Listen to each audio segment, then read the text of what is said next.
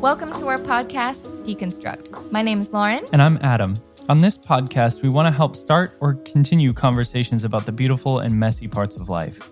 Although we both had a conservative upbringing, we've since grown out of a lot of our traditional ways of thinking. We're learning to deconstruct the religious lenses we once saw the world through, breaking down topics like purity culture, racism, and the patriarchy, while demystifying things like feminism, equality, and love. Stepping away from our evangelical church background, all the while leaning into God and moving forward in our faith. We'd love to hear your story. You can find us on Instagram at deconstruct.pod. Now, onto the episode.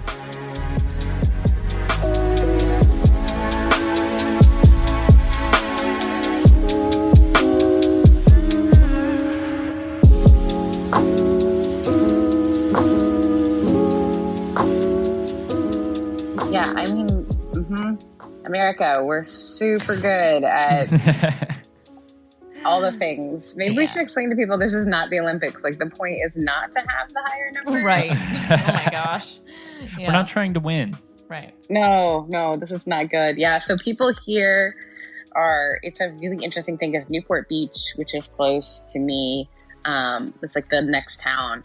Uh, there's a lot of people who are like, you know, wearing a mask infringes on my civil liberties, and Mm, yeah. so that's actually affecting our numbers, even in my town, because it's like literally a street Right. apart. Yeah. So Yeah. thanks, guys. I'm sure the beach towns aren't helping that. Uh, we, you know, our downtown Broadway and all that in Nashville is not helping either. We still have a bunch of tourists coming and they're just acting like Nashville's normal, not wearing masks and Yeah, I'm trying not to be upset about it as someone who my family is in Canada and England, and they're coming out of the Right. phases they were in. hmm So I'm seeing like friends at weddings and right. people Normal. having normal life. And so, I mean, there's still like precautions being taken, but they're Sure. not where. But again, they were they were in lockdown for three months and like aggressively locked down. Right. And in some ways, we were too. But it doesn't help if you are and your neighbors are not. So Right. Oh wait. Yeah. Feel that. I understand.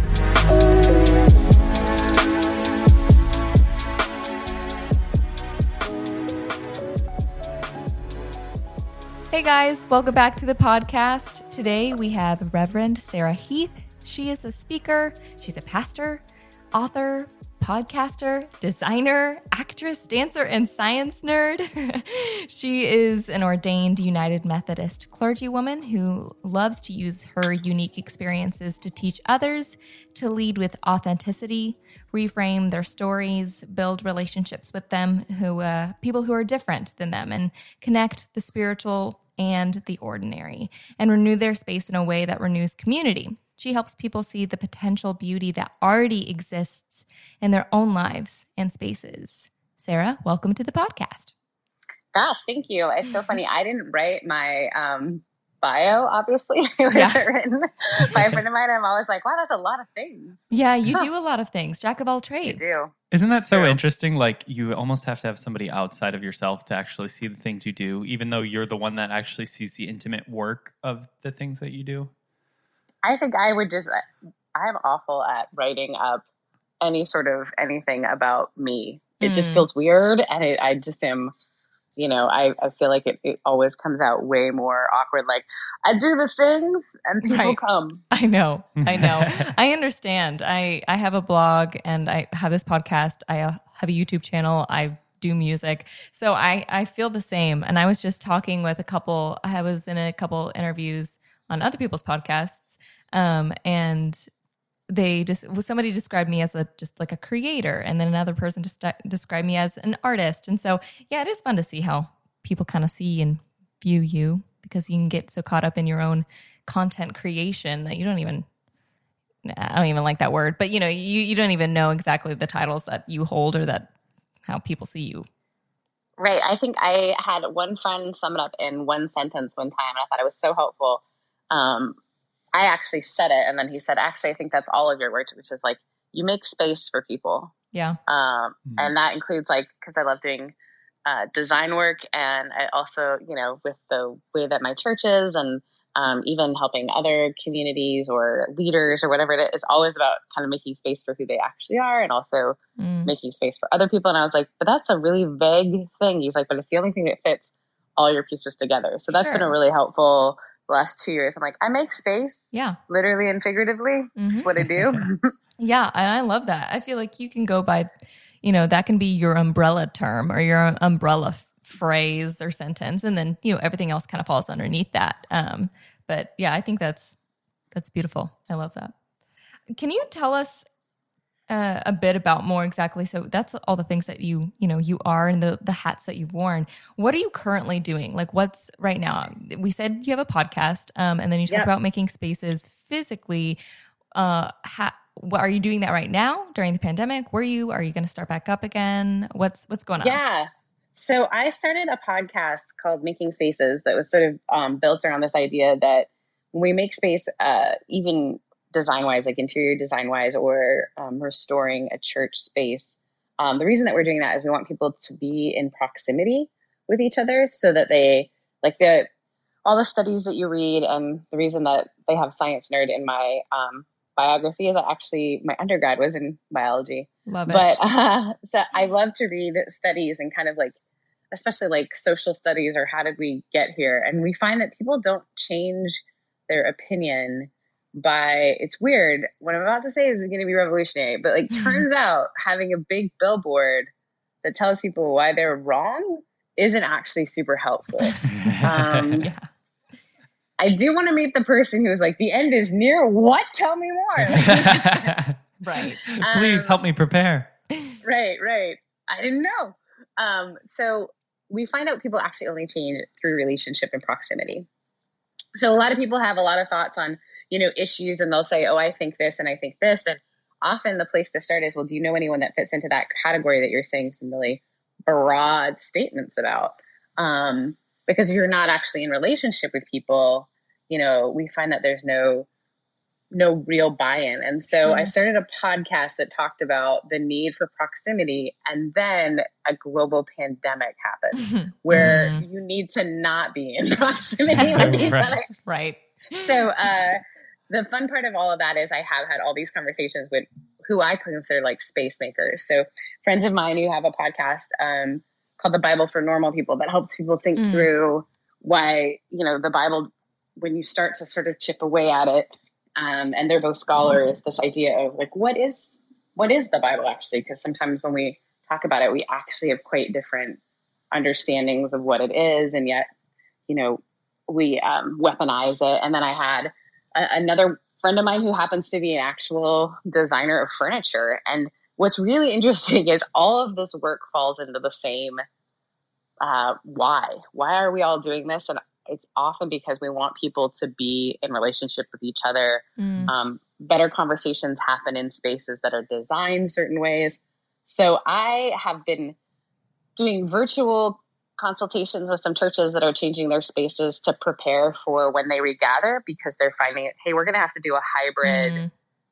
regather or so virtual as well as in person. Mm. Um, I've also been, you know, with my own community, I put casters on pews so that we can move our pews, which actually is going to work out great for when we do figure out how to regather um, to make space between each that so we can be six feet apart. Yeah. Um, which is not typical in a lot of the traditional churches. Sure but yeah. also just sort of yeah so in the midst of this i have been you know talking to a lot of different people um, about hey how do we make space for each other? How do we make space for each other virtually as well in a way that actually creates community? Mm. um, and then also trying to figure out how to run a community because I, I had relaunched a church four years ago. Um, July, we started our fifth year um, oh, cool. in a hundred year old, it's almost a hundred year old building. They had died down to about 27 folks that were involved in the church, wow. but it's this like really cool um, church, like right in the heart of this like cool kind of artist area, but it doesn't like nobody thought it was still open, which is a long and funny story, but um, it had been yeah. just like had been going through decline. And um, so we grew uh, in the last four years, and now it's like I think of the Friends episode, like pivot. I feel like every day is like, okay, pivot, guys. Like, okay, now we're going to try to do it this way. And Right. one of the things I'm passionate about is being in community with people that are different ages than you are. So Yeah. my church is very diverse age wise. So Mhm. it's like, how do I, you know, help people connect when they have like there's digital barriers and that kind of stuff. right. So it seems like every day is a different thing, but it is all towards this idea of trying to get people in proximity, if not physically. Um, yeah, just keeping connected. That's yeah. keeps my days going. Right. Yeah. Wow. That sounds like you definitely found ways to keep yourself busy during quarantine and the pandemic. Well, I feel like having an online space right now does give you the opportunity to pivot every day. You can kind of reassess what your engagement is because, I mean, on top of like actual analytics that you can look at to see what it looks like, the people that are in your space that are finding community with each other, what that actually looks like. It's just, I feel like you have a lot more. You're a lot. You're a lot more mobile. You can do a lot more changing and i feel like i feel like people are seeing community in that kind of space uh, in a different way right now because we see that we need community and we need inclusion and all of that kind of stuff and for us personally it's it's um, we're seeing a lot of people calling to see representation of themselves Mhm. in Mm. communities and church spaces that wouldn't that that maybe before that would be that would be the thing that they were willing to compromise on in a church space or or you know th- it's, it's so many different things where now because we're all obligated to communities that aren't physical i think people Right. are are being able to be a bit more decisive about the spaces that they want to occupy and the things that are a requirement for them to to feel like they have a voice in the space Yeah, I think it's a it's kind of a interesting time as well for like I do this thing called theology on tap, which is like it used to be once a month. Um, now it's every other week where I just bring like a theological conversation. People are invited to bring beer or whatever they want to drink. Um, and we would meet at breweries and literally I would bring all these quotes. A friend of mine, um, Nate Nims, who's also a pastor, he had sort of created this structure and then I kind of just ran with it um, for my community. But I, we meet, meet in a pub. I would say something like, okay, guys, what do you guys think about the words when I say like social justice? What does that mean to you? And Yeah. then I literally don't have to do anything other than ask the questions and they have these conversations because we found in our space, we have like a lot of people with like masters in divinity or theology. So they're like way, like way smart, way engaged. Some of them are PhDs, so they're smarter than me.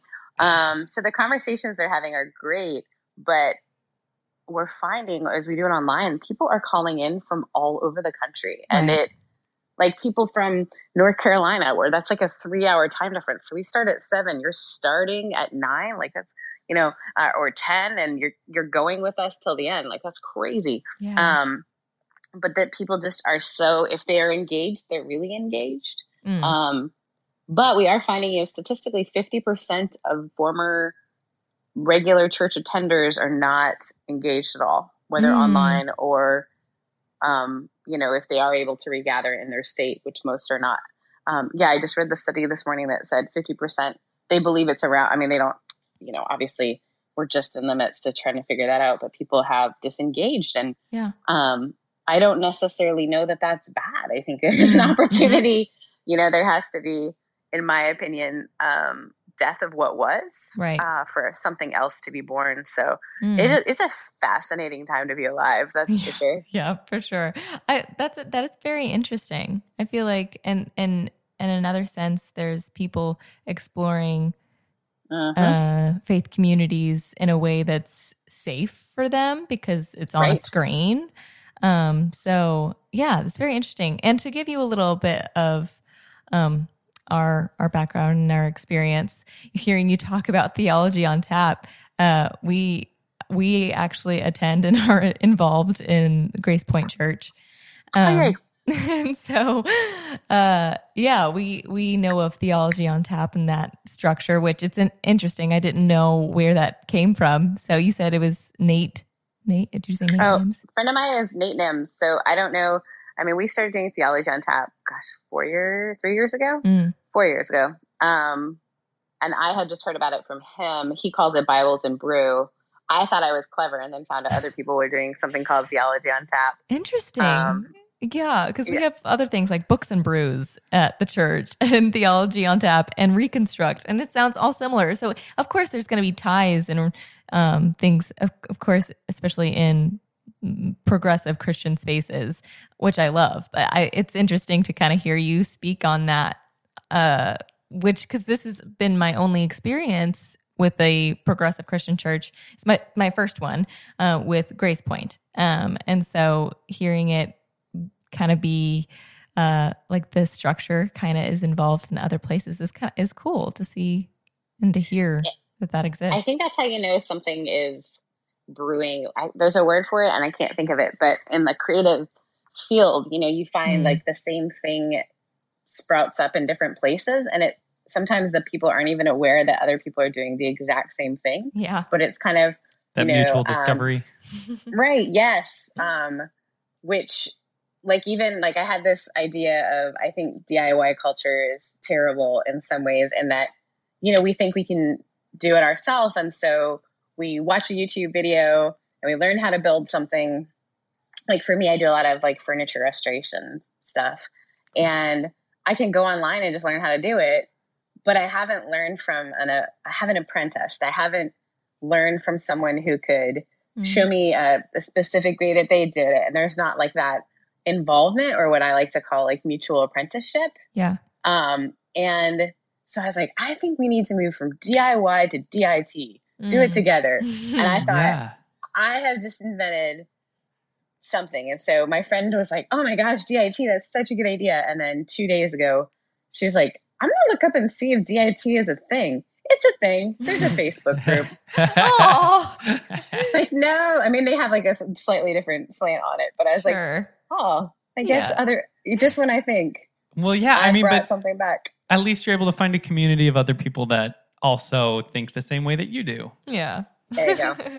yeah, that's true. Uh, but yeah, I think there is this sense of when we're trying to move uh, or move with other people's whether it's you know the words we often use are deconstruction or when people are sort of taking apart what they once um, mm held to be true, yeah. there are some things that still are foundational. And one of them is community or questioning is important. And so, of course, we're going to try to create spaces where community and questioning happen. So I'm not surprised that we're all kind of doing somewhat similar things, taking some church outside of the walls, um, looking at it differently, questioning theology, allowing these spaces to, and of course, it's going to start looking like um, each other. It's kind of like when we started building houses, they all started to somewhat look alike because it was important there were four walls on a roof. Right. So I think yeah. it makes sense. Right. Yeah. And, and to to get some of the um, kind of structure on you and kind of where you came from, I'm curious. You know, going backwards a little bit, do you like have you always wanted to be a pastor, and is that something that's like oh, been gosh, a part no. of your life? Okay. Heck no. Uh-uh. I grew up, so I grew up in Canada until I was 14. Okay. Um, and I grew up in Northern Ontario, so about okay. an hour and a half north of Toronto. And usually I have to explain it to people, like when I speak at events, like usually my disclaimer I give everyone is like, hey, like you're going to hear three accents hmm. because mm. my mom is British. I grew up in Canada. Then I lived in Mississippi until oh I was goodness. I know. And, and, then I went to grad school in North Carolina. So I have like love it. All the all the accents all come out of my mouth. and sometimes all at once. Yeah. So I grew up in Canada till I was 14 and when we moved, we got in, you know, we I grew up in a fairly progressive church in Canada. Um, but I didn't grow up with the same America has a very interesting culture around mm. Christianity. Yep. And it's it's its own thing. Like it really is fascinating from an outside perspective. And actually, I was telling my mom two days ago, I was like, "Mom, like I've never felt less American than I have in the last couple of months, and not mm-hmm. in like." And not in like I'm not American. I mean, I just like don't understand some yeah. cultural reactions to like other people's health. Like that's very mm-hmm. when you grow up in a, a more social minded ethos, it's very strange to me sometimes just Yeah. to watch, and particularly from within a Christian narrative. It's like, wait, I, this is like Mm. antithetical to what would make sense. So yeah, I I moved to America thinking I was, I was 13. So I only I was 13. I only knew America by Saved by the Bell. oh my gosh. Um, Great representation, I might add. right? Thank you. The only thing that I think my life is really funny because I actually know Tiffani Thiessen. That's Um, amazing. and I was like, all I knew was Kelly Kapowski. So, like when I moved, I had this like vision, and turns out like high school in Mississippi was kind of that way. There were cheerleaders and football players. yeah. It was sort of that thing. But I also grew up loving acting. So I Mhm. was five when I did my first play and dancing, and I just thought like America was Hollywood. So like at Right. any moment I could be discovered. Mm. Um, turns out no, Uh, but I also just kind of didn't know what I wanted. I've never really known what I want to do, and I think that's why you hear the breadth of all those things. I'm just a Sure. super curious person, Yeah. Um, and so I like to try different things, and I'm learning. I don't know if you know uh, Enneagram stuff, or oh, if you we guys do. are we, we are go into we are it. deep in the Enneagram. you're in that cult. Yeah, Yep. perfect. Um, me as well. And so I have always thought I was a two on the Enneagram. Um, And you're a three. recently just oh god am i um and i didn't know uh i'm friends with um jen hatmaker and jen said to me on the phone this is when i was like first discovering this woman said to me this like here out here i always said this woman this like amazing counselor who does enneagram work said i want you to think about because you're never supposed to tell people i want you to maybe question could you be a three so i'm a little bit like what Mm. and I call some of my close friends and I'm like, guys, she thought I was a three. And my friends were like, wait, you don't know you're a three? And I was like, first of all, rude. And the next day I was literally talking to Jen because she was coming on my podcast the next day. And I was like, Jen, I can't believe it. This woman said I was a three. She goes, Oh, honey, you big, big free energy in a room. She's like, You and me in a room is big free energy. And I was like, Oh. But then I like sat with it for a little while. I'm like, Oh, yeah, yep. yeah So I like I've always had all these interests and I'm going to Yeah. pursue them um as an achiever and just try my hand in all of them Yeah. and um so for me wasn't until I was in college and I had all these different passions and I was studying biology as like a fallback. My Mhm. fallback was to be a doctor. Oh, That's like if nothing worked out, it's just going to be a doctor. Plan B. Yeah. That's yeah, hilarious. yeah, whose plan B is that? um, so weird. Like, oh, I'll just take organic chemistry just in case. yeah, right. What? Just have it in your back pocket. That's amazing. What a weird thing. Um, but I ended up uh, realizing I was spending all of my time with this youth group that I was volunteering with. Mm. And one of the kids, his name was Davis. He's 16 years old. And he said to me, Sarah, we're on a retreat. He said, You know, it's interesting. All of us like to talk to you about God because you actually have all of the interests that all of us have. So you play Mm. sports, so the athletes get you. Hugh is a musician. You know, you listen to all the music that I listen to, so I can talk to you about that. Mhm. And it was the first time in my life I thought, oh, all these weird interests strangely fit and make me capable of having these profound conversations. Yeah. So Aw. a 16 year old was the one who helped me with my vocation. The funny part was I had taken, and this all makes sense to me within the last year as I've realized, no, I actually do like design and spatial stuff. It's not just a hobby. It's something that Mm. I um I can do, but I I went and took one of those aptitude tests Yeah. in undergrad, Mhm. and they called me in, and the woman was like, "We don't really know how to tell you this, but uh, which is never good, right? No. like you you scored even across all boards. You Oh, could do anything, um, but it's like my deepest fear. Oh, right. Because what do I hear? I don't hear you can do all things. I hear there's nothing that will make you happy. Because I thought it would be like Jack of all trades, master of none. Right. You need this one thing. So I mm-hmm. so she says to me, and I always tell people this because it's a pivotal moment in my life. The most aggressively specific advice I've ever gotten was I think you should think about designing the interior of vet clinics. That's so niche. you need to pick the white of the Thank you. walls and the white Thank of the you. tiles. Right. Thank you. I was like, mm, because I had studied, so my biology is in animal behavior, which actually works with my job now. Uh, but it was like, I was studying, I got all my observational hours to try to apply to vet school. And I also just loved design and color and Mhm. art, but I didn't know what to do with it. So she had an answer. And I thought, that could take me about two years to finish all of the state's vet clinics. Mhm. Um, very, very niche work.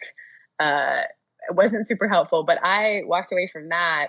Then I had this experience, and this is where I feel like the divine or the Holy Spirit has kind of guided me in ways that um, is very playful and very, I would have Mhm. said, heck no. Yeah. Um, and so I said to my campus pastor, Hey, I think I'm being called into ministry. And she said, Yeah, we've all known for a while, but we wanted you to figure it out for yourself. Yeah.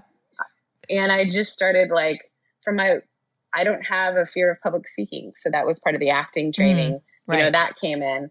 But I never wanted to be a lead pastor. So if you read my journals from when I was in seminary, um, they say like really cool to learn all this stuff. Again, a three. So I'm like, I'm gonna go to the hardest thing in the seminary. Um, and then I might just use it like it was a giant Bible study for three years. But Mm. I was like, you know, maybe I'll go to art school after this, or I just kind of had trouble imagining myself in ministry. So I came out to California to be a youth and college pastor. And then I started a, they asked if every time I preached, they noticed that people really responded. So they asked if I would start sort of an alternative service. So if you're hearing that I'm insane because I was doing youth and college ministry and doing a, a second service on Sunday, um, Mhm. it, I don't even know how I lived through those years. But after that, um, our bishop asked me to be a lead preaching pastor. And then from that, then they asked me to revitalize this community. And so that's been my journey of just Wow. sort of like, because if you had asked 25 year old Sarah, Yeah. do you want to be the lead pastor of a church? I would be like, no, no. hell no. right. Hell, hell no. Nope, not a thing. That's And I still like don't see myself as that, even though that is what I do. It's it's what you end up doing every day, but you're like, I could end up choosing something else tomorrow. Right, right. I Yeah. love that. I it's it's very clear to me as to why when I first took the Enneagram test, I got three. Um, I'm I'm actually an Enneagram five, um, but I'm very much a a try. I try everything on. That's kind of part of my five though. Mm. Like I like to research it and like implement it and see how much I can master it, and then I'm like, cool, cool, thanks, and then I like kind of move on. Um, and I had music actually to kind of ground me um, in a lot of those ways um, because I was we I was in the Christian music industry for um, several several years. That's what my main thing was was just being an artist um, in that arena. And Adam over here, he's our drummer.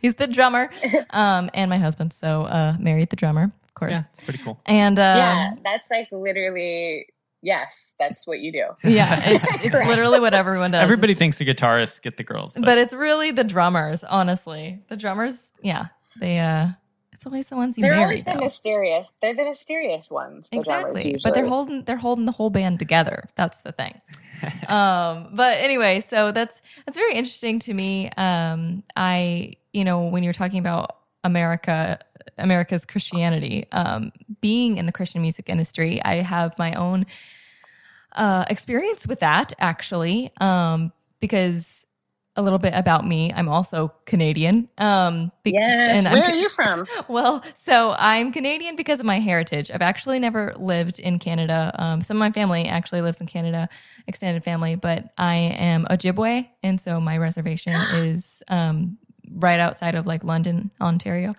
Yeah, my brother was born right near there. Okay, all right. So yeah, I, so I'm Canadian, and my music, my old band, my band that I guess kind of technically still lives in uh, Canadian radio, um, is called Love Collide, and um, our album won Best Christian Album of the Year, um, a Juno, to, last you year. a Juno? Yeah. this is like why I love talking to Canadians because Canadians know it's a big deal, but like literally no one else. all the Americans are like, uh, cool. so like Yeah. the less Guys. version of an American award. No. yeah. Incorrect. Incorrect. I mean, Michael Bublé was there, so I mean, Yeah. It was cool. I got to be on the same stage, use the same microphone as Michael Bublé, so I'm I'm very pleased with myself. oh, that's like yeah, you're basically. What are you still doing working? What are you just like? You're done. You've reached it. That's As a, Exactly, which is why I've moved on. That's why I'm doing podcasts. No, actually, it's a whole thing. And we talk about it actually a lot on our podcast and different episodes about our journey. And um, my sister ended up quitting the band. I also went through deconstruction. And all that being said, Canadian Christian music is one thing. Okay. So we Yeah. had been doing music for years. I mean, years, years. um, and our last album is the one that obviously won the won the award and blew up because Canadians love our music, but we're you know we're living in the states, so we toured mostly in the states, um, and I did it didn't really pick up as much because we were more. We weren't even honestly, we weren't even that progressive, but we were two girls who were like more like into pop culture stuff, whatever. It, it didn't fit America's Christianity in the sense of like what they expected from two young ladies. Um, but Canada was like, oh, y'all are rad. Like, cool. Like, let's have you. And when we did Christian radio or yeah, Christian radio in Canada, they, the interviews were did awesome. you do like Drew Brown? I don't, I don't know. I don't remember. we are not familiar. Drew. Brown. Yeah, he's a he's a Canadian Christian artist who went through deconstruction. Has a really cool. Oh. He has an actual radio show, guys. Those still exist. Wow. Amazing. Like where you Um, actually go into the office and you like get in front of the microphone and Yeah. You have a cough he's a- button. Yeah, and he's like a phenomenal musician, but he's also um he is a black Canadian, and so he actually is doing a lot right now in racial reconciliation stuff. um, Cool. which is really hitting. It's interesting how the Canadian uh, Christian culture is also. You have to excuse me. I'm pouring more coffee. You're gonna No. appreciate it. Um, Absolutely. Love it. I totally understand. uh, he he's finding like interesting how how much of culture has it affected even by the American idea of like Mhm. this is what a Christian album should talk about Yeah. and not talk about Yeah. and um Well, I mean that world is so weird. Well, So Canadian weird. Christian, like we didn't get any flack back for having a second piercing in our ears um, from Canada, but here in the states, it was a whole different ballgame. Couldn't even put it on the shelf of a record store, of a Yeah. Christian record store at Yeah, least. Christian like Really? bookstore. Yeah, it's it's a whole thing. Uh, like I said, this episode doesn't need to be fully about that again because I feel like I talk about it all the time. Um, but I'm I'd but be I feel like that's pretty relatable in Nashville. So my friends, oh for sure. I have a lot of friends who are in the music industry. So I went to the University of Southern Mississippi for undergrad, Okay, and it has a really good like music program. And a lot of my friends ended up in Nashville. Hmm. One of my um, before I decided to come out here to California, I actually interviewed with the Christian branch of Warner Brothers to be an A and R person. oh music. whoa, So there you go. that's cool. I was almost in the industry. I um, wish you were. just- Maybe that would have helped us. I don't know. I don't know. I'm pretty. I'm pretty snobby when it comes to music. I don't know how great of an A&R person I would have been. Yeah. Um, you would have been great, probably. but I, so many of my friends were in that industry, and now they all tour. Well, now they're not touring, but Yeah, when they were all touring, they were all touring with like big bands, like like Lizzo and all this sort of stuff, Mm. country music, Yep. and they will tell you the worst people to work with were Christian bands. Oh, dude, yeah, for sure. I mean, like, it is it's so true. Like, there's just nothing. Like, you can't really say anything else. Like, there's there's no redemption to there that. really is no redemption. It is so true. And you know, I have my own traumas from being in you know Christian music industry, the entertainment industry within the, the Christian bubble, um, because it's kind of like where the height of like purity culture, especially if you're Oh. a female. Um, so yes, it was yes. we ugh, it was it's a whole thing but anyway when you said that when you talked about america's christianity kind of vers- versus like canadian or anywhere else it's it's Right, like right. jarring because you're like why is why does it function like this and why does this seem to be like the standard when it's not So that's actually a huge. There's really good uh, historical findings around all this, right? So Mm. really, and it's this is the part that I like. I, I geek out on, but I, the the fact that at one point Christianity was tied to citizenship, um, in that being a Mm. good citizen looked like being a good Christian, and that's Right. and that was done intentionally politically, actually. Um, so then a good Christian goes to church on Sundays. A good like all these all this stuff that um, really became the cultural norm. And it's right, Right. around the 50s and 60s. And then, you know, we always hear the language of like we're turning back to that as a time. And it's Ew. It really kind of changed the the language of when you look at scripture it's all like the people in scripture are the people who were literally the, the marginalized and Mhm. those who were against the empire hmm so they would have been politically a problem Yep. um, and so it's very fascinating how now we are um, married to this idea that a christian politically looks a certain way Mm. and it is very um, interesting when you look like scripture wise or historically it, it's actually very opposite. Right. um, and that's the stuff that like helps me to look at to go okay because sometimes you know like i i joke around that i've you know i've done my own deconstruction. Um, some of the work i do um, around making spaces is talking about how rebuilding church buildings actually for me is in some ways rebuilding faith for folks. And not rebuilding it's not like demolition where you took everything away and you don't plan on Mm. using any of it. Hmm I think a lot of people at the start of deconstruction think that you're doing demolition, so they want nothing to do with it. And I, I mean, it has been for the last four years. People will come into our community, and I'll see that they're in deconstruction, and then they'll throw it away, and I'll think, well, I feel bad that like I ended their faith, um, but then it'll be two or three years later, and they'll come back yeah. and their their faith might look totally different and in some ways really really beautiful because it's authentic and it's Yeah. and it's built with the same pieces but in a different way and and i think that's a really healthy thing to happen Mm. um, but they often have to take away the things that were added so some of the cultural additions that we we think are part of the whole deal so if you're going to buy this part of the package you got to buy the whole package Yeah. Right. um, and then people don't realize that really like we're invited um, by the divine to kind of um, really th- there's nothing scary about picking apart your faith. In fact it's if you think of our judeo-christian roots midrashic reading where you just sort of like fight over what you think all of this is like anytime you stop arguing with something you're done. Like if you just stopped asking your spouse like um anything about them because you just thought you knew those are the times when you're not doing so well in Right. a relationship or even a friendship.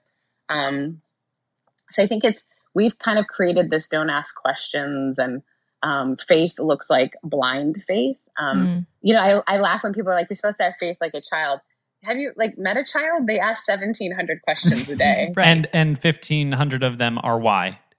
yeah why why you know like that's kind of like faith like a child's great it's like very like distractible and why and um angry sometimes yeah. um so there is this like interesting um thing that's happening i think right now. And and in some ways i feel like uh some things that needed to die are dying. And even like the christian music industry and you know people being truth tellers about what they've experienced Yep. in that industry you know like for us you know bethel is close to here and hmm sort of some of the falling out of all of that that's happened. And Yep. in my own community there's a worship team that's been meeting on the beach with no you know they suggest you wear a mask which by the way is like illegal here like you have to wear a mask but they say oh we're suggesting they wear a mask but they're gathering people Yeah. and it's like 300 people on Is a that, beach I think and that's it's what my friend Jo was posting. But do you know who Jo Luehmann is?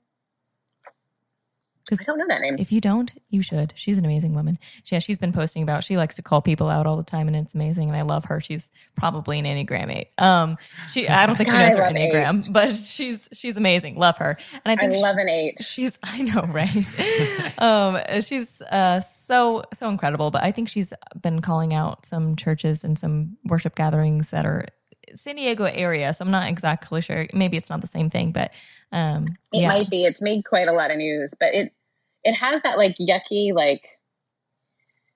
I struggle with anything that is labeled Christian, and Mm. I'll back up a little bit with that. But like, music is just music, and I think Mm. everything is sacred. Yeah. I think every you know to use a little bit of the language of Richard Rohr, like everything belongs. sure yeah love, Um, love him and oh, me too. Um, me too. And I, I think this idea that somehow there needs to be Christian music, like, is is a weird thing because if you actually believe God is in and through all things, and all things has the the fingerprints of of God on it. It doesn't like it doesn't have to be Christian or whatever. And I think the expectation of who you're meant to be when they hear you Christian with your name is very like I it's really hard. I think about a lot of my friends who started in the Christian music industry and it's kind of golden handcuffs at first, Yeah. right? Like, oh, I can, you know, tour and it'll be great and I'll feel like I'm helping people and you are and you're having great relationships, but then you get pigeonholed into this like you're meant to be all these things. And I got friends who toured and like they were almost expected to be pastors and they're like, Oh, yeah. I, I don't know what I'm doing. Like, Yep. why, what? And I think that's, there's just so much around, um, around all of that. And then anytime you put money with your faith, it's tough. Oh yeah, it, It's tough. is. Especially with American capitalism. Yeah. A different Yeah. animal. Yeah, and then whenever it's your job, it's how you make Mhm. money.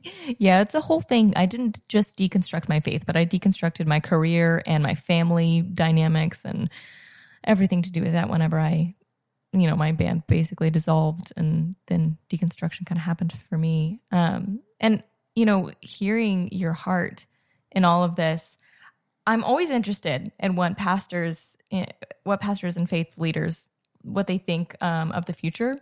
So I was curious, like, what your take on the church's future in relation to culture um, and society are. Like, how do you think your congregation will grow?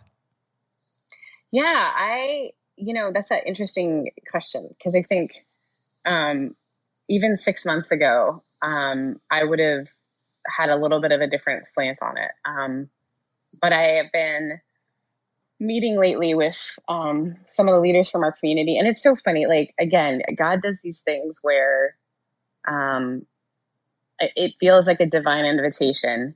And I, you know, right as all of this was happening, as I was sort of getting really burnt out and working all the time. And um, so talking about wanting to really step more into some of my design work, um, I we had an event about race at our church because the other event canceled on a venue canceled on them, and I said, you, "Yeah, sure, you can use our church." And this woman, Latasha Morrison, who does racial reconciliation, so she was coming uh, to our. Actually, I think she's in Nashville. Oh, Um, yeah? So she was coming to she was coming to speak at our church. She's amazing. She's got this group called Be the Bridge. Oh, Phenomenal. yes. Oh, yeah, okay. Yeah, she's amazing, amazing woman. Um, I'd never met her. Uh, it was so great to have her there. I'd never heard of her work, but she's incredible. Well, my friend was hosting it, and I just looked at him and said, "Hey, do you want to work with me?" Mm, And he started laughing, and he was like, "Actually, yes," because his church situation had changed, and yeah. so he came on staff like a couple months before all this happened. So now we have a pastor whose skill set is in racial reconciliation. Incredible. And so when all of this happened, and then I'm kind of known for doing LGBTQIA inclusion, Mhm. um, which is again one of those hysterical divine things because I'm like, mm, I'm a cisgendered heterosexual white woman. Okay. Right. Uh, but I keep getting invited into these spaces right. um, of allyship and learning. And then, um, so kind of him and I have been talking about, okay, so what does the church of the future look like? Because he's planted churches that are grow and are, you know, what's our goal is kind of what we've been talking about. And Yeah. so we've been talking about how we feel like churches, there's kind of two streams of thought. I think we've got all these buildings. So for me, I'm United Methodist, which you guys actually worship, believe it or not, or not in a former United Methodist church. That Oh, building the Clementine? used Is that what you're Mhm. about? Yeah.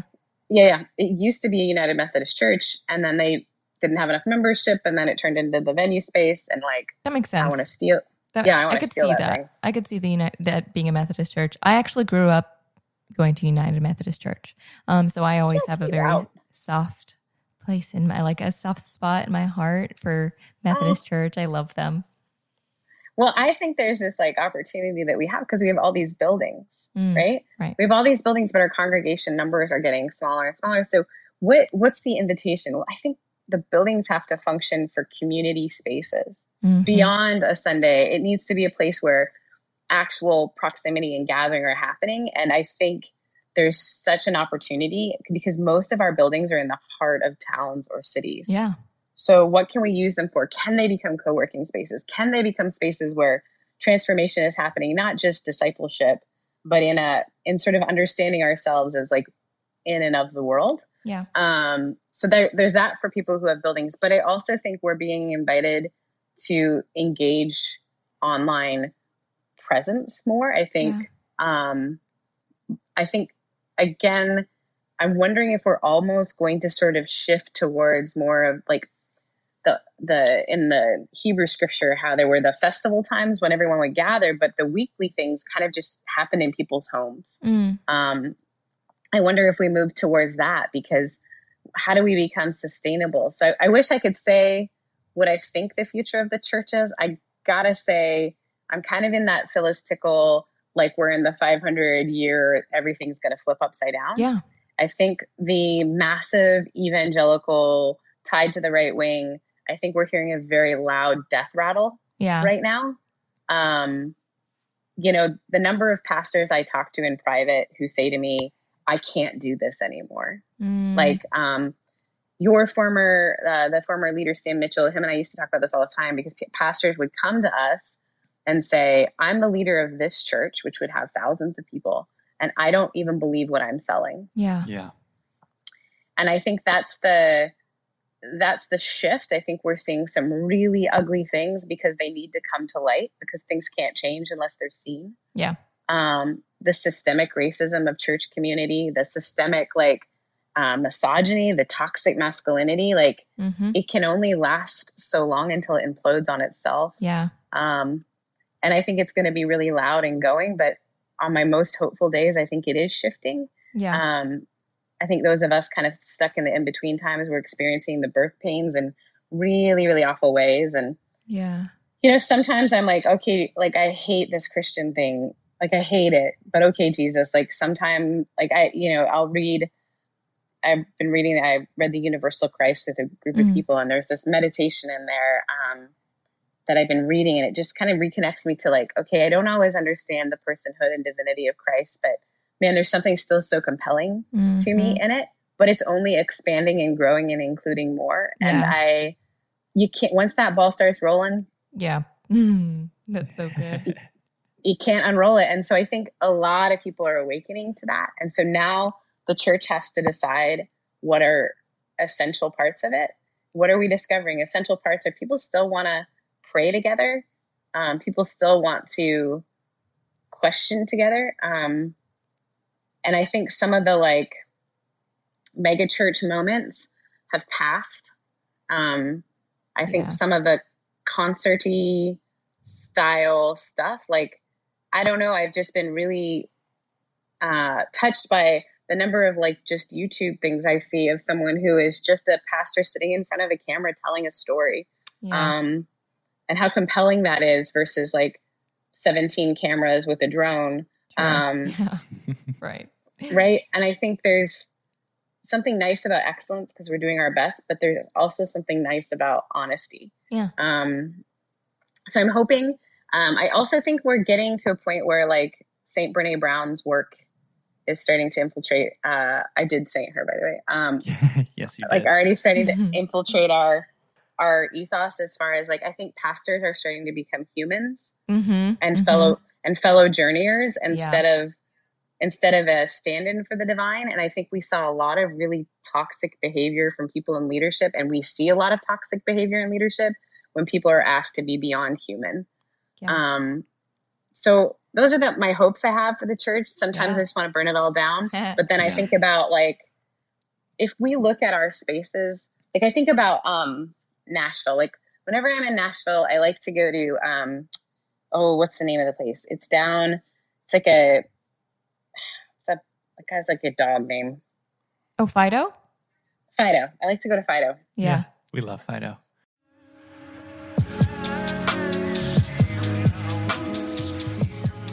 Hey everyone, want to take a quick moment to say thank you for listening. If you like what you're hearing, please share this episode and rate and review the podcast as it helps others find this online community.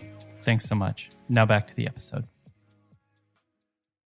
Right. I like to go work in Fido. I like to like sit there, do a little work. I was there last summer.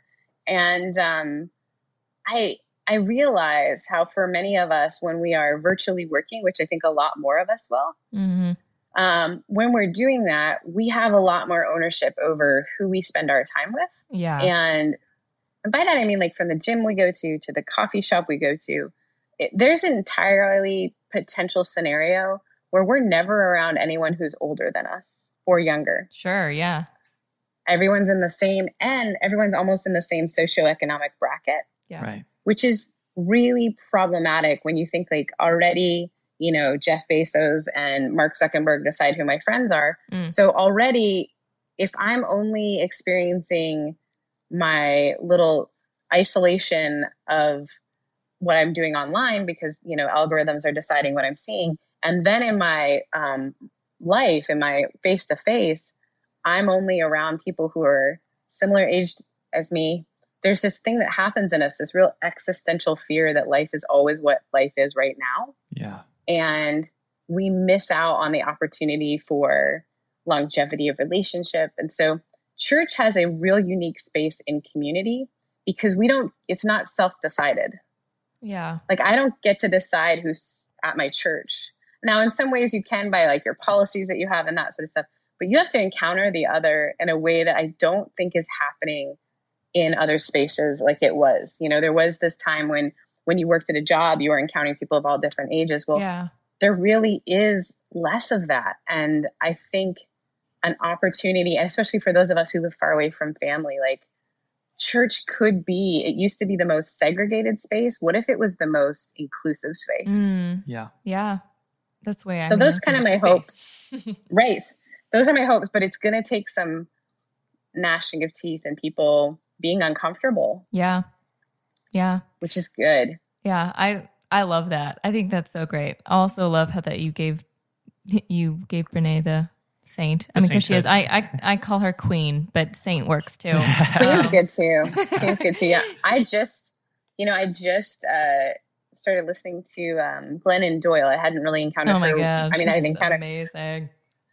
She talks about like a couple of those things too, and I find Yeah. it really fascinating how some folks are really getting a voice around the power of authenticity and Yeah. honesty and um, sitting in your own power and kind of really it deconstructs things because you are taking apart systems that didn't give voice. Yeah. Um, so it's it's gonna be.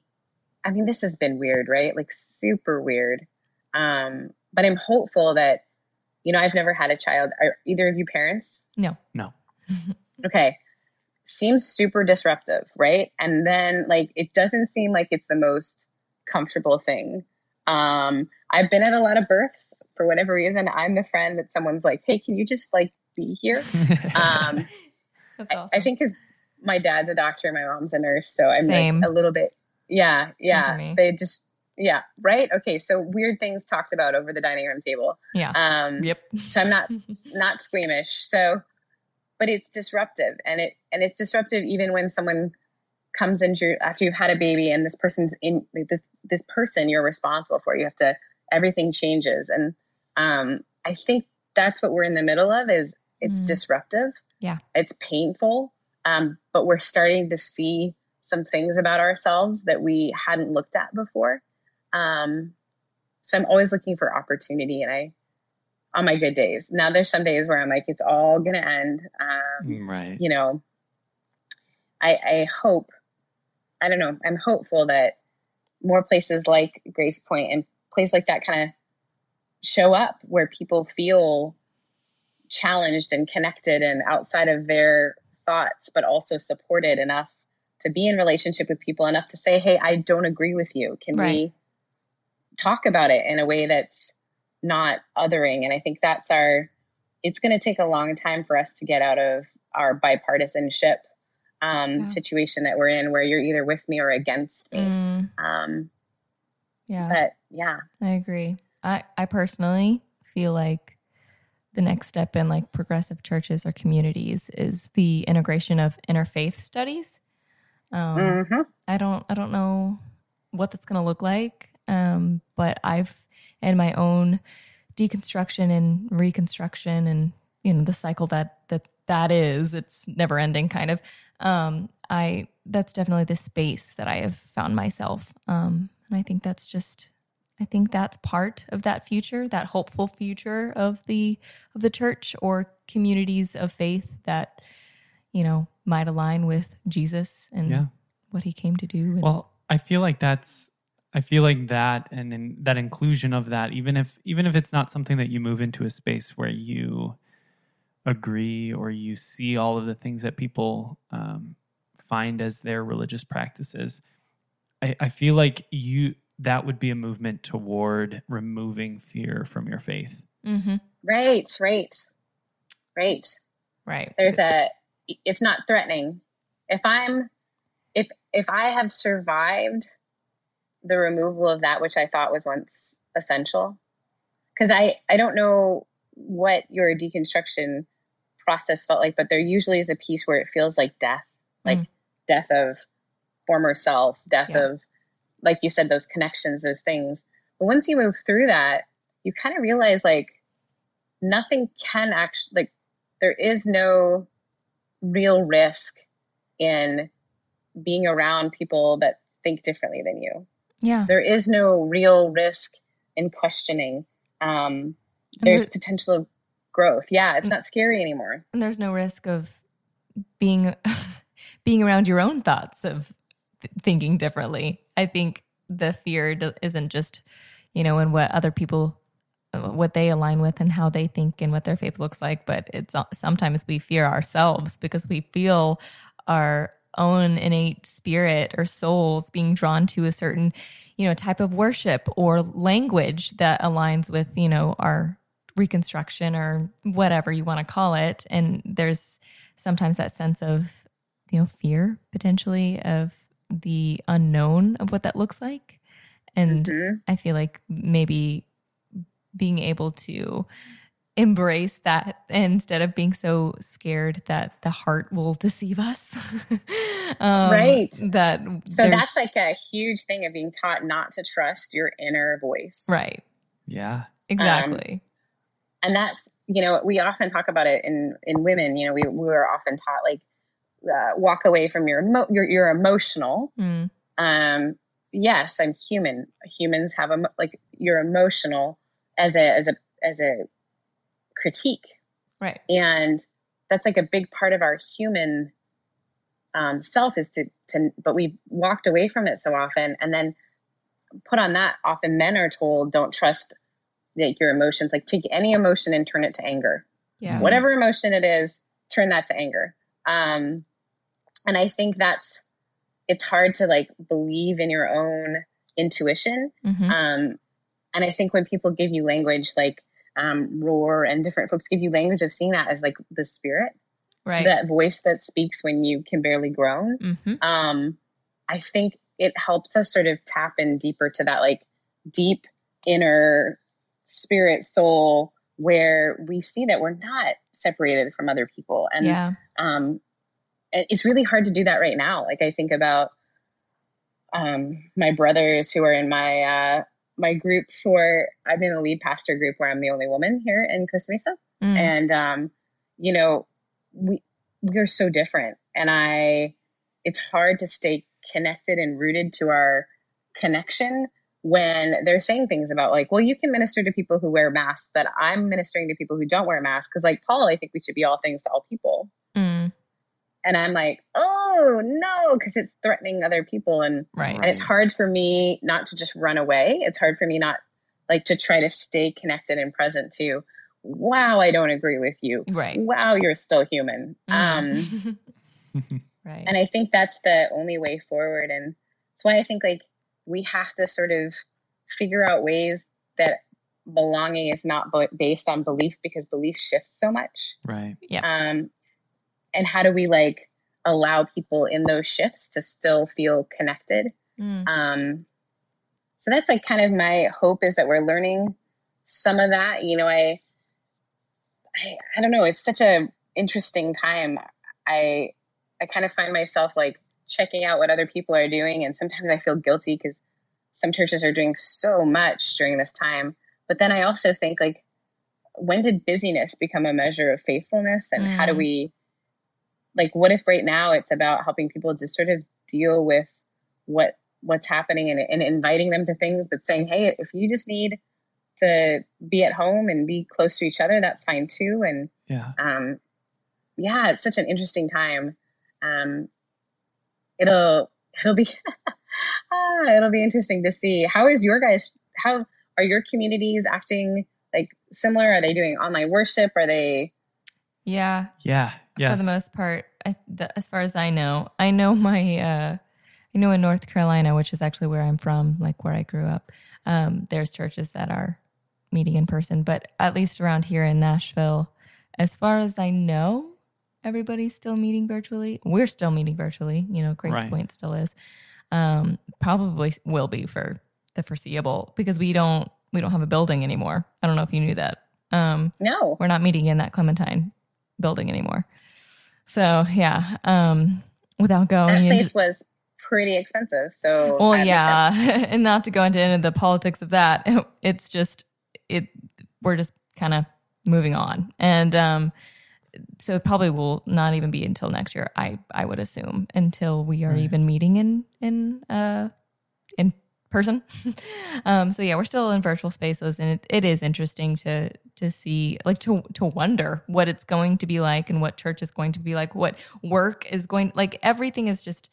I was just saying to Adam on our walk yesterday um, that we're talking about friends and um, just communities in general, and he was asking me like, like, so who are who are your friends right now? Like, who who do you think are your friends? And I I said I don't I don't think anybody knows who our friends are. Like, we know maybe who our pandemic friends are potentially. we know um, the ones that we still talk to and the ones that we don't and we see the ones that have dissolved and the group chats that don't function anymore or the ones that have started since you know this whole thing but like we don't really know like once we're all functioning normally like i don't know. Like i can't say for sure who my friends are who my friend group is and what my community looks like. Um and so that's all part of the unknown. So we can hope and we can uh, maybe assume but we just we can't know. Um and that's it's just part of this this season. But everybody's in that spot. It's not just you know, Yeah. you know, it's not just me. It's not just adam. It's not just churches. It's i mean everyone. We're all going through that Yeah, and we're creating we're creating new habits right now and and we're creating Right. new ways to be community. right Like I think and it's interesting because a lot of our deconstruction, well not a, not not a majority of it, but a lot of it has happened still through this pandemic and it's just I think I think you're absolutely right as you said before that it's about creating spaces. I Mhm. think I think deconstruction tears down the concept of needing structure. But I don't think we need to reconstruct structure. I think we just need to continuously be creating space. yeah hmm that goes Yeah. back to making spaces which is everything that you're Yeah. about yeah i think it's this uh it's very vague but it's also very um intentional and clear in that just when you think you've built the thing or when you think Hmm. okay then the form is no longer helpful. And i think Right. that's the it's the circles that just keep opening. And there are practices that you take with you but maybe they change a little.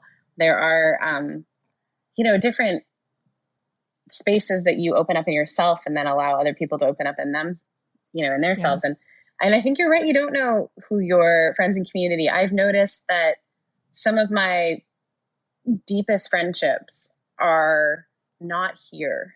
Mm. and i i've never really felt like very um, ingrained here in this community i've i've felt like as a pastor you sort of have this weird and i'm not married so i have like kind of this weird you know uh part of yet not a part of and i really have felt that Mm. um in this time of like oh i like it here but this is not home it's Mm. not i'm not like uh isolating with people or i mean i with my neighbors who are amazing i have a Mm. five year old and a eight year old who live next to me and they're my best friends. But um they literally when they when we started uh isolating and sheltering in place the mom was like obviously like can you just be on our quarantine? Because we cannot like we can't tell her not to come up and walk your dog.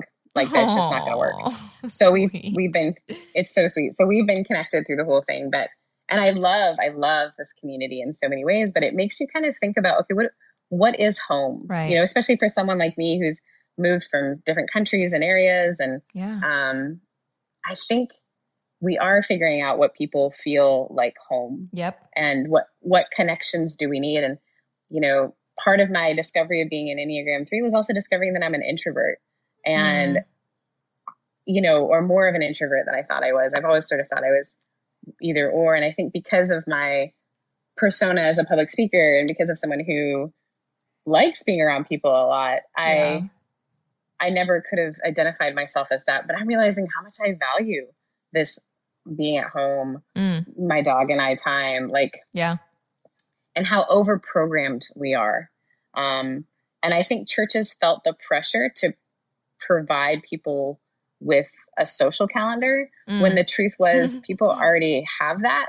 So, how can we tap into what people are already doing yeah. um, instead of creating all these things and trying, you know, pastors are going crazy trying to reinvent the wheel. Yeah. Um, Mhm, I know. I'm or like label it as a Christian thing. Like, Mm. you know, we need a running group, a walking group, but you know, these like different things. Yeah. Um, instead of like, what does it look like to kind of, I hate the term, but I don't hate the term because I think it's true. Like, do life. What does that look like? yeah. Um, so it'll be interesting to see. I think in the next 10 years, we're going to see some, well, even less than that. I think in the next like two years, we're going to see some interesting shifts. Yeah. Um, some churches are going to, you know, function in very different ways. Um, I'll be watching and seeing kind of how your church, especially if we're not, you don't have a, a home or in some ways, Right. where where will you be?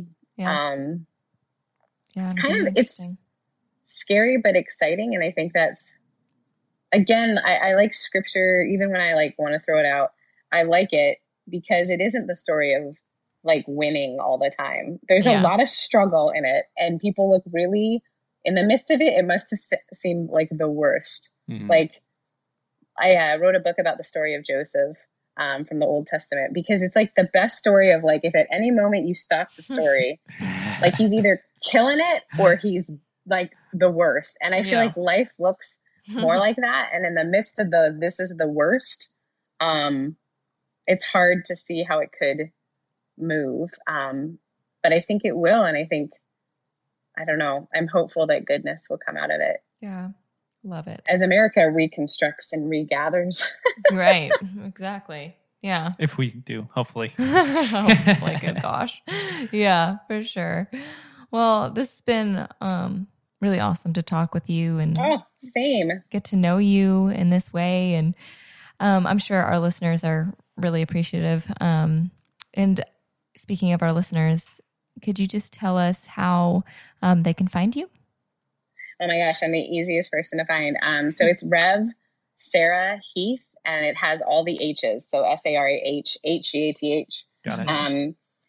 Yeah, my Perfect. first crush, he was Spanish and could not say my name. Um, Oh, Sarah no. Eat. I know, so many H's. but, uh, You can find me on Instagram. You can find me on uh, Twitter. I'm not very great on that, but you can find me all over. But also, um, Making Spaces is the podcast. that Mhm. We just finished season one, um, and there's a YouTube uh, at Sarah Heath uh, that has all kinds of fun videos, like how do you organize a closet when it's a church closet? Because I don't believe in closets in churches, literally or metaphorically, that are messy and things are hiding in them. Yeah. Right. So, yeah, uh, there's that kind of stuff Love we're getting ready to put a bunch of content out so it'll be fun so yeah that's what i'm doing Okay. As you know this Yes. is the this is the work Yeah, it is. That's amazing. Okay, cool. So that's how they can find you. I'll probably link your website too. Um, thank you uh, yeah, we're just so honored to speak with you so much. you too Uh, It's been so fun. it really has Um, hopefully we get to meet you in person someday. Uh, who knows when that would be? i would love that i'm in nashville quite well back in my old life the last year i was in nashville quite a lot so i would love to connect with you guys next time i'm there Amazing. That'd be yeah, we'd love that. so great to talk to you guys All right, guys. Thanks for listening. Until next time. Bye. Bye.